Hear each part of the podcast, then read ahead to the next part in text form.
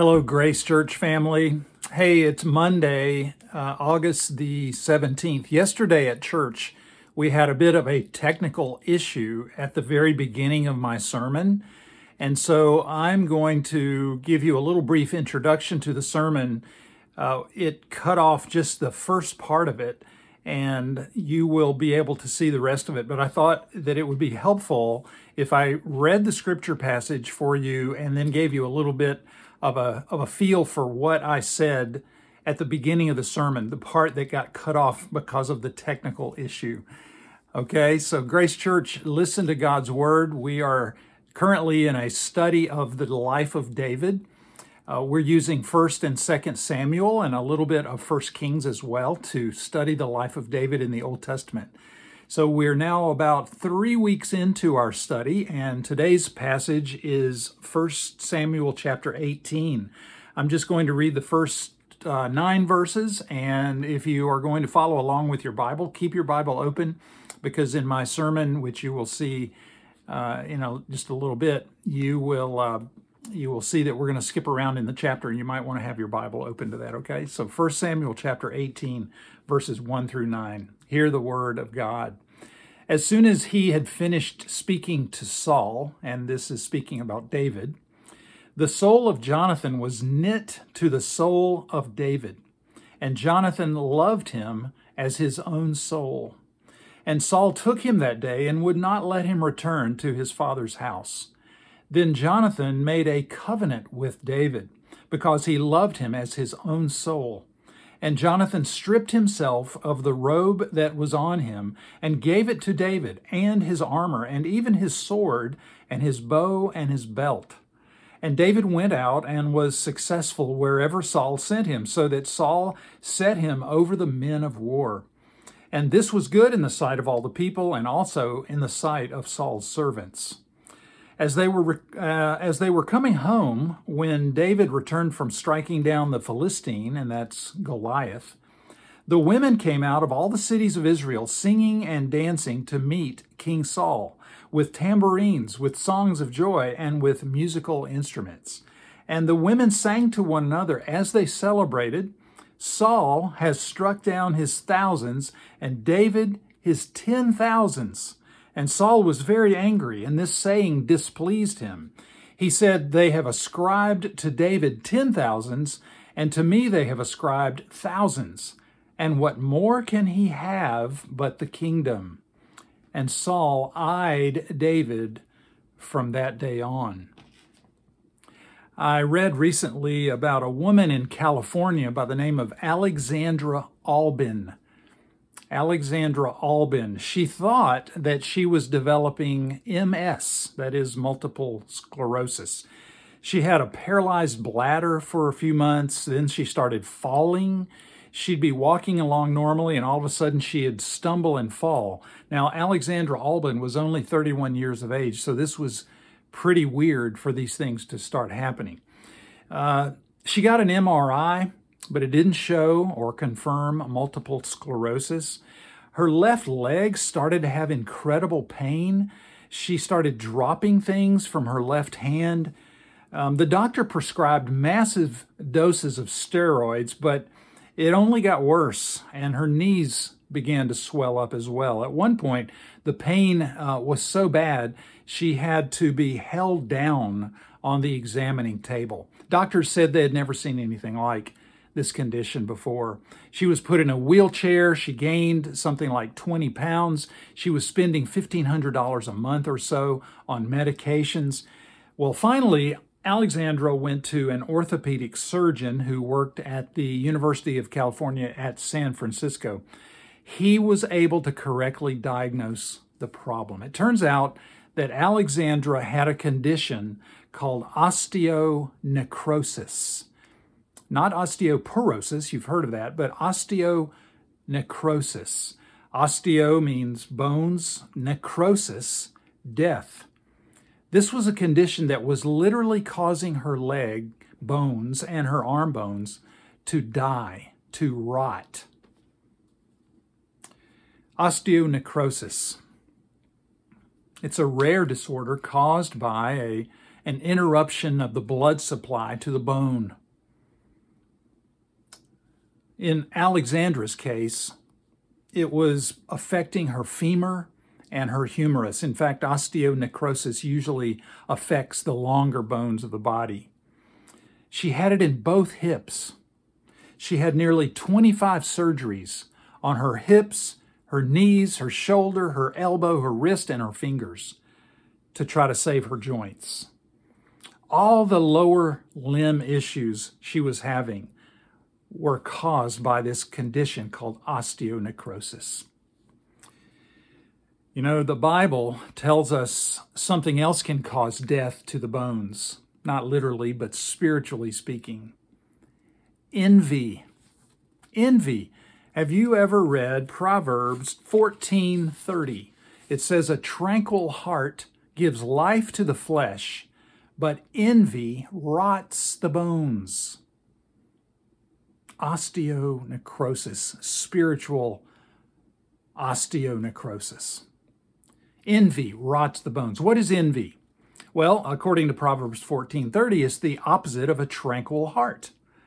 A tranquil heart gives life to the flesh, but envy rots the bones. So envy is the opposite of a heart at peace or a heart at rest. It's the feeling of displeasure at the advantage or success or prosperity of another person. Envy is the inability to rejoice in someone else's advancement or blessings. Now, we often use envy and jealousy interchangeably as though they are the same thing, but actually they are different. Jealousy says, I wish I could have it. Envy says, I wish you didn't have it. You see the difference? Now, this is where the sermon picks up. And so, with that being said, with that bit of an introduction, turn your attention now to the rest of the sermon video. God bless you. See you later. Envy, though, says, hmm, John got a raise. I should have gotten a raise too. John isn't so great. I'll show him. I'll tell the boss about that time he came in late for a meeting, and then nobody will get a raise. Jealousy can be a natural or even a good thing. When you're jealous of someone, you suspect that he or she has what rightfully belongs to you. Example if your spouse gives his or her heart to another person, you have every reason to be jealous. God is a jealous God. He's called that often in the Bible because we rightfully belong to Him. And when we give our affections to an idol or to someone or something besides Him, He is jealous for our love. But envy is never a good thing, it's irredeemable. Envy is destructive, both to the one who envies and the one who is often affected by it. See, the main person that envy destroys is the envier. That's why it's like osteonecrosis. It rots the bones. The Bible says that envy is a very serious sin. Jesus lists envy along with other things like murder, theft, adultery, and greed that defile a person. That's in Mark chapter 7. Perhaps you women have already found that in your Bible study of Mark. The Apostle Paul lists envy along with murder, deceit, and gossip as signs of a depraved mind in Romans chapter 1. Envy is one of the fruits of the sinful nature in Galatians 5. Envy is what motivated Cain to kill Abel. It's what motivated the brothers to throw Joseph in the pit.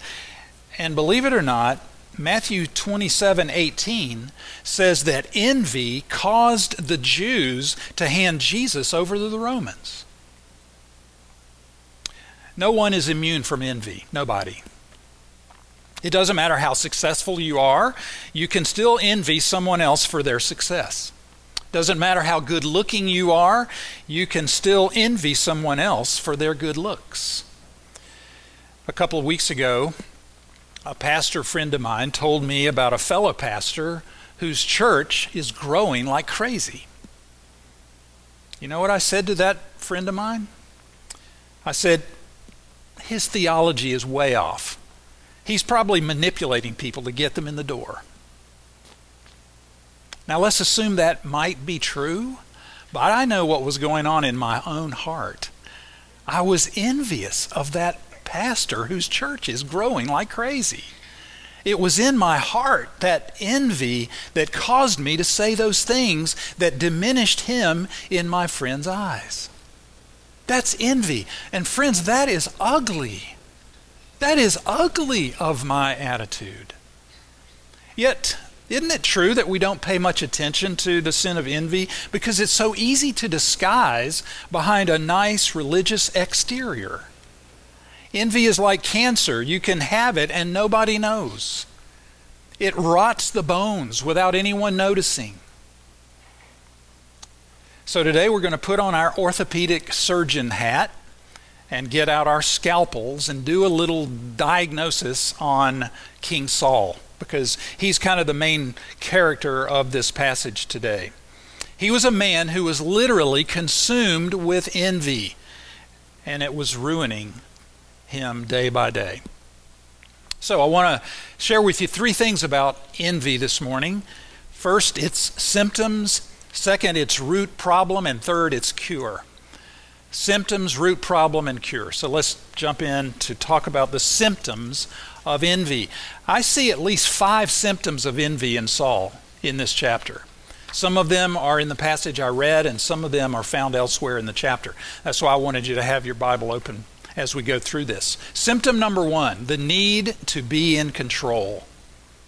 The need to be in control. Look at verses 1 and 2 again. First two verses, it says, As soon as David had finished speaking to Saul, and this was after he killed Goliath. Remember last week?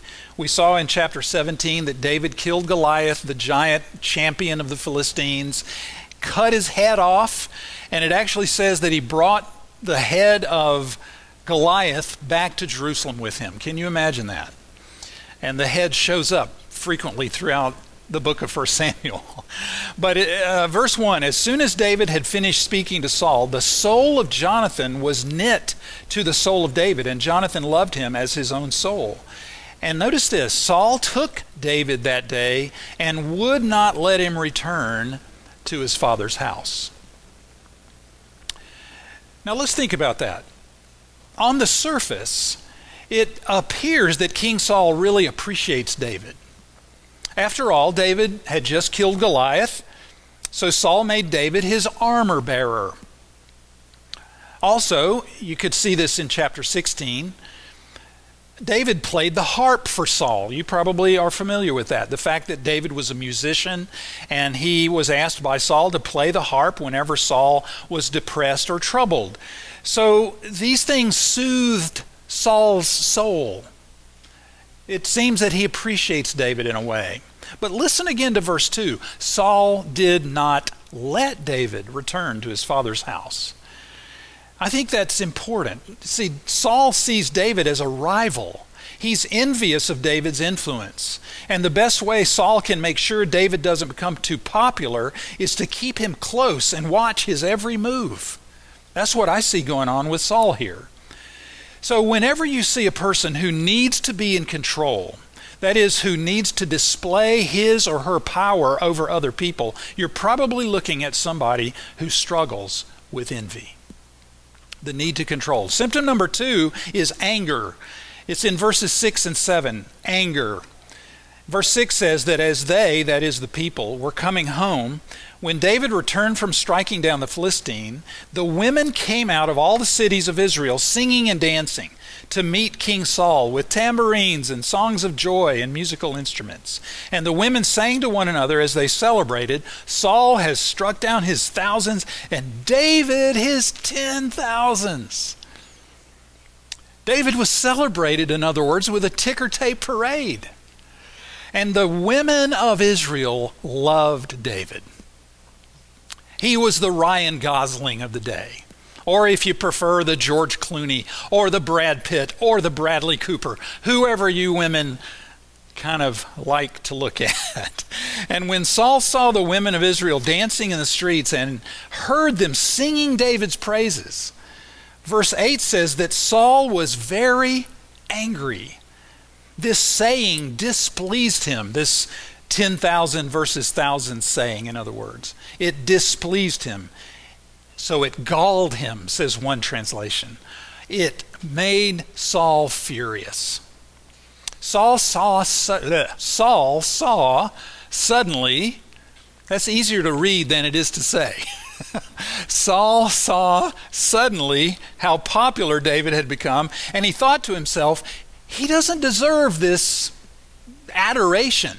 Why, I've been king of Israel for 35 or 40 years. This shepherd boy comes along and everybody just adores him. Those thankless, fickle people.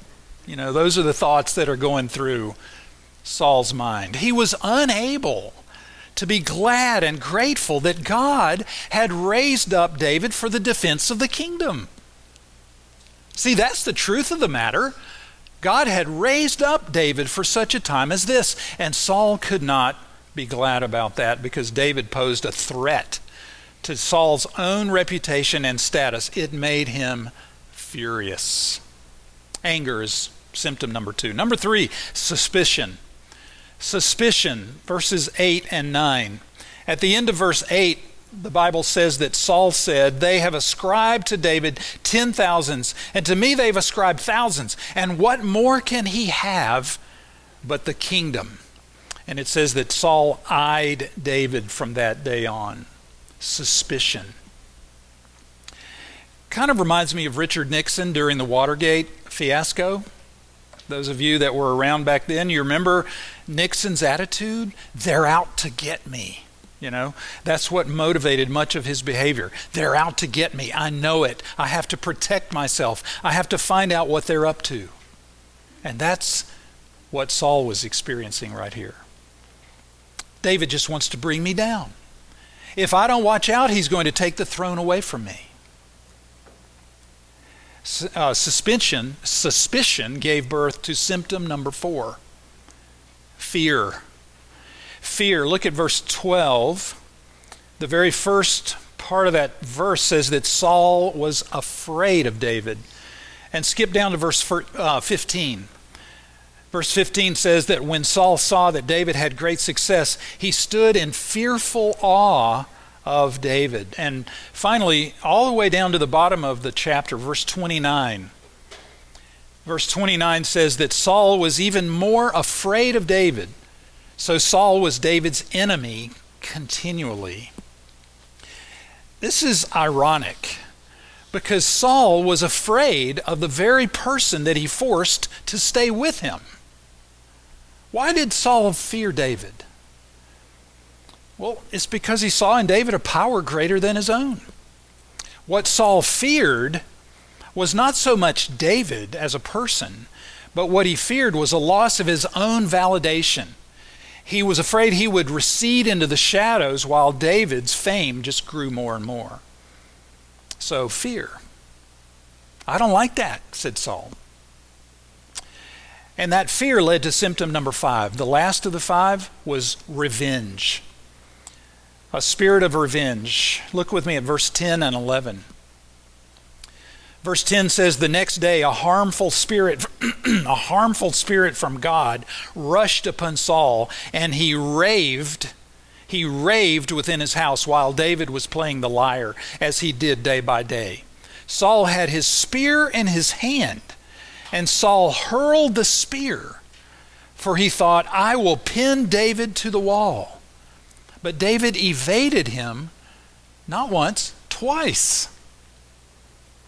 See, envy culminates in the plotting of evil or the wishing of harm by the envier upon the one envied. You actually wish harm would come to this person that you envy. It's the fatal attraction syndrome. The person you most wish you could be like is the one you want to bring down. The person you praise on the outside is the person you want to sabotage on the inside. Two times Saul tries to kill David with a spear, and it even happens a third time over in chapter 20. Three times trying to kill this man. Fortunately, God helps David get out of the way each time because he, he's protecting David from Saul. But Saul doesn't give up. As the rest of chapter 18 shows, Saul comes up with three other plans to try to get rid of David. Verse 17 Saul sends David out to fight the Philistines. Why? Why would he hope that David goes out to battle the Philistines? What's he hoping would happen? Hoping he'll be killed, yeah. He hopes that David will be killed in battle. A second thing he tries is that he offers his daughters in marriage to David. Now that that shows you what a low view of his own daughters Saul had, right? If I can't deal with him, I'll let my daughters have him, and surely he'll uh, go away, you know, that kind of thing. First, he gives his daughter, tries to give his daughter Mer- Merab, his older daughter, to David, but someone else claims her first. And in verse 21, he decides to give his younger daughter, Michal, to David in marriage. And he says in that verse, I'll give Michal to him so she may be a snare to him. In other words, I'll let Michal make David's life miserable. That's second. Thirdly, in verse 25, in order to get Michal for a wife, you know what David has to do? He has to go out and kill a hundred Philistines and bring him their foreskins. Again, David is hoping that, or Saul is hoping that David would die in battle. But did that work? No, it backfired because David, what does he do? He goes out and kills 200 Philistines. the Bible has these amazing stories in it, right? So you see then that what makes envy so bad is like I said earlier, you want to see someone else get hurt. You don't just want what they have, you don't want them to have it. You say things like, I hope that new house of theirs ends up being a money pit. Or you say, Look how skinny she is. I hope her boyfriend dumps her. Or you say, Maybe he'll lose his job. Then he'll find out how hard my life has been. Ever have thoughts like that just momentarily going through your head? Come on. I have. I suspect you have too. For the rest of his life, King Saul was driven by envy of David. Saul's enemy, Saul's enemy wasn't David. Who was Saul's enemy? Well, it was himself. Saul's enemy was himself. When he dies at the end of this book, as we will see later in our study, Saul dies of envy as much as anything else. It rotted away the bones of his spiritual life. Now, do you see why envy rots the bones? Control, anger, suspicion, fear, revenge. These are the symptoms of the silent killer known as envy. All right, let's move on. We've seen these symptoms. What about the root problem? Um, what's the sin beneath the sin? You ever heard that phrase, the sin beneath the sin? It's always so important to ask, what is the sin behind this sin that I'm committing? Because every sin that we see actually springs from a deeper sin that we might not see. And that's down in the heart. The Bible calls the heart the seat of our emotions, will, mind, everything else. The heart is where sin originates. Jesus says in Mark chapter 7 that out of the heart come evil thoughts, sexual immorality, theft, murder, adultery, coveting, wickedness, deceit, sensuality, envy, slander, pride, and foolishness. So, see, friends, when your heart is divided, that is, when you have something in your life competing for the affection and attention that only God should have, that's when envy germinates and takes root in your life and springs up, and then you see its destructive effects. The sin beneath the sin of envy is idolatry idolatry. When you envy someone, that's actually a signal that there is something you love and serve, something you rely on and worship and look to for your validation more than God. when you are worshiping an idol, God is no longer in the center of your affections or at the core of your identity. It might be, for example, the, the idol of success or popularity or money or having lots of Facebook friends or getting engaged. Your idol might be having a great marriage or well behaved children or a new career or the respect of your neighbors or a ministry that's really making a big impact on other people. Any of those things and many more can become your idols. Whatever it is, though, you must have it or you feel devastated. We see that in Saul, don't we? Look at verse 12. Such a key verse there. Verse 12 says that Saul was afraid of David because the Lord had departed from Saul. Saul was afraid of David because the Lord was with David, but had departed from Saul. Notice that the Lord had departed from Saul. Why? Why had God left Saul? Well, it's because Saul had left God. That's why. Saul had left God. You can read all about that in 1 Samuel 13 through 15. Sometime I think it'd do you well to go back and read some of the prelude to this chapter to see what Saul had done and thought and believed that caused him to depart from God.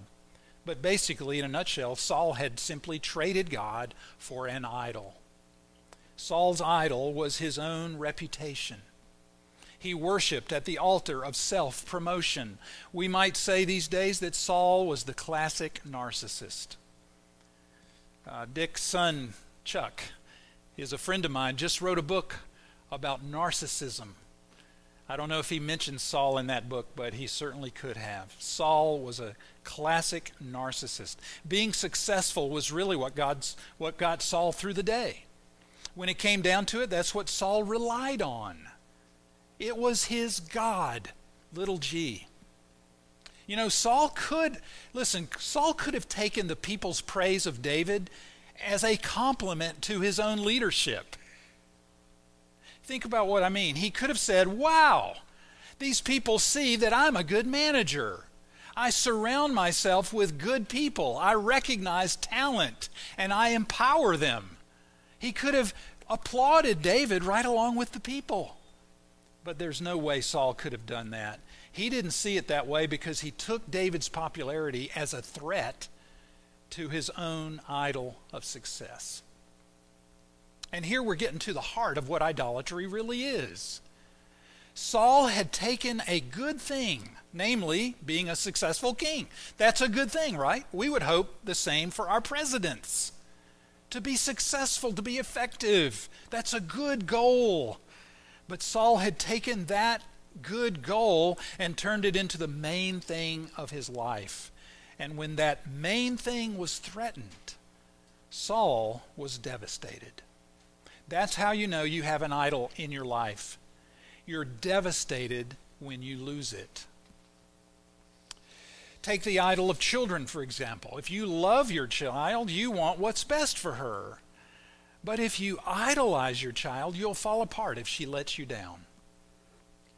If you enjoy your job, you want to succeed. It's a good thing. But if you idolize your job, you'll be destroyed if you don't. If you like making good grades, kids, you'll work hard to perform well.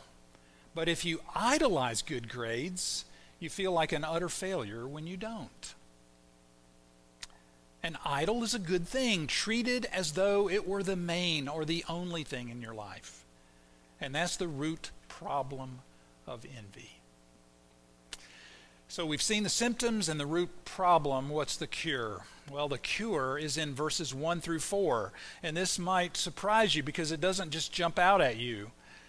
The cure for envy is in verses 1 through 4 because this is where we read about Saul's son, Jonathan. Now, I didn't mention much about him earlier, so that's what I want us to look at. Saul's son, Jonathan. It says in verse 1 that the soul, of jo- the soul of Jonathan was knit to the soul of David, and Jonathan loved David as his own soul. Verse 3 Jonathan made a what? Covenant with David. And verse 4 Jonathan stripped himself of the robe that was on him and gave it to David, along with his armor, even his sword, and his belt. Now, here's what I want you. Huh? Sorry? 1 Samuel 18, yeah. Now, think about this Jonathan had more reason to be envious of David than Saul did. I'll say that again. Jonathan had more reason to be envious than Saul did. Why? Because Jonathan was next in line to be king of Israel. If anyone might have felt threatened by David, it would have been Jonathan. But notice, no envy, only love. How's that possible? Jonathan even stripped himself of his symbols of power. That's what the robe, the royal robe, symbolized his sword, his bow. And it says that he made a covenant with David. Literally, in the Hebrew language, he cut a covenant with David. See, back in the Old Testament era, when someone wanted to make a covenant with someone else, typically he or she would take an animal and kill it and let the blood drain out and be visible and the person making the covenant would say, If I break my covenant vow with you, you can kill me just like I'd killed that animal. It's possible that that's what Saul and John, uh, David and Jonathan did just then. They cut a covenant. Jonathan cut a covenant with David. Why? It's because Jonathan had faith in God's promise. Jonathan trusted in God's plan that David was to be the anointed king of Israel. And by that faith, Jonathan found security in God. Not in success, not in being the next king, but security in God and God's love for him. Jonathan made a covenant with David because he knew that God had made a covenant with Jonathan. He trusted in something besides his own advancement, his own success, his own power. He trusted in the Lord and his love for him. In the same way, when you believe how loved you are by the Lord, you can love others. You can celebrate when they are celebrated. You can give yourself away when you know how much you have been given. You see how that works? So how is it with you today? How is it with you today? Is envy rotting your bones? Maybe you feel a little bit like Saul today, overlooked. Maybe you feel a little bit like you don't matter. You feel unloved.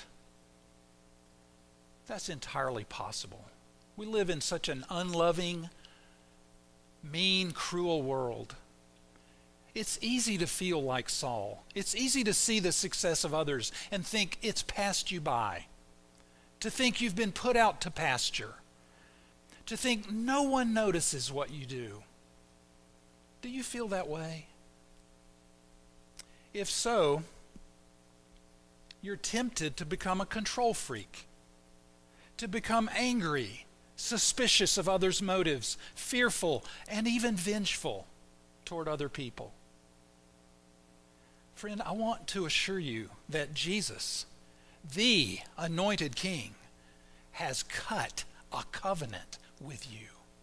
And he didn't cut an animal, he allowed himself to be cut on the cross and shed his own blood so that you can be forgiven and have a relationship with God. He stripped himself of the symbols of power. He hung naked on a cross with a mocking crown of thorns on his head to bring you joy and eternal life. He loved you then on the cross, He loves you now, and He will never stop loving you. So rest in His love, like Jonathan rested in the love of God. Rely on the love of God. His love for you is the one that really matters, and it will never let you go. Let's pray. God, uh, forgive me, forgive us for seeking life in things that don't matter, things that don't last. Forgive our envy. Father, we realize today that that envy is just a symptom of an even deeper problem which grieves you terribly our idolatry, our worship of things other than you. Forgive us, Lord. Forgive our petty self protection, our strategies to push other people down in order to build ourselves up. Jesus, thank you for cutting a covenant with us. And we now, by faith, receive your love. We believe you're the, the anointed king. We believe you're the one who loves us with an everlasting love. So, Holy Spirit, we pray you'll help us to never seek life or joy or validation in anything but that. And we now bring our idols and lay them at your feet, and we proclaim Jesus is Lord. And we worship you and adore you and thank you for your love for us that never gives up and never stops. We pray in Jesus' name. Amen. Thank you for tuning into Grace Church's sermon. We truly hope that the sermon edified you today and brought you closer to the Lord. For more information on Grace Church, visit us at gracearp.org. That's gracearp.org. If you'd like to visit us, our address is 1111 Tuskawilla Road, Winter Springs, Florida 32708. Again, that's 1111 Tuskawilla Road, Winter Springs, Florida 32708. We now pray that God will bless you as you go forward to bring His word to the world. And as always, we will see you next time here at Grace.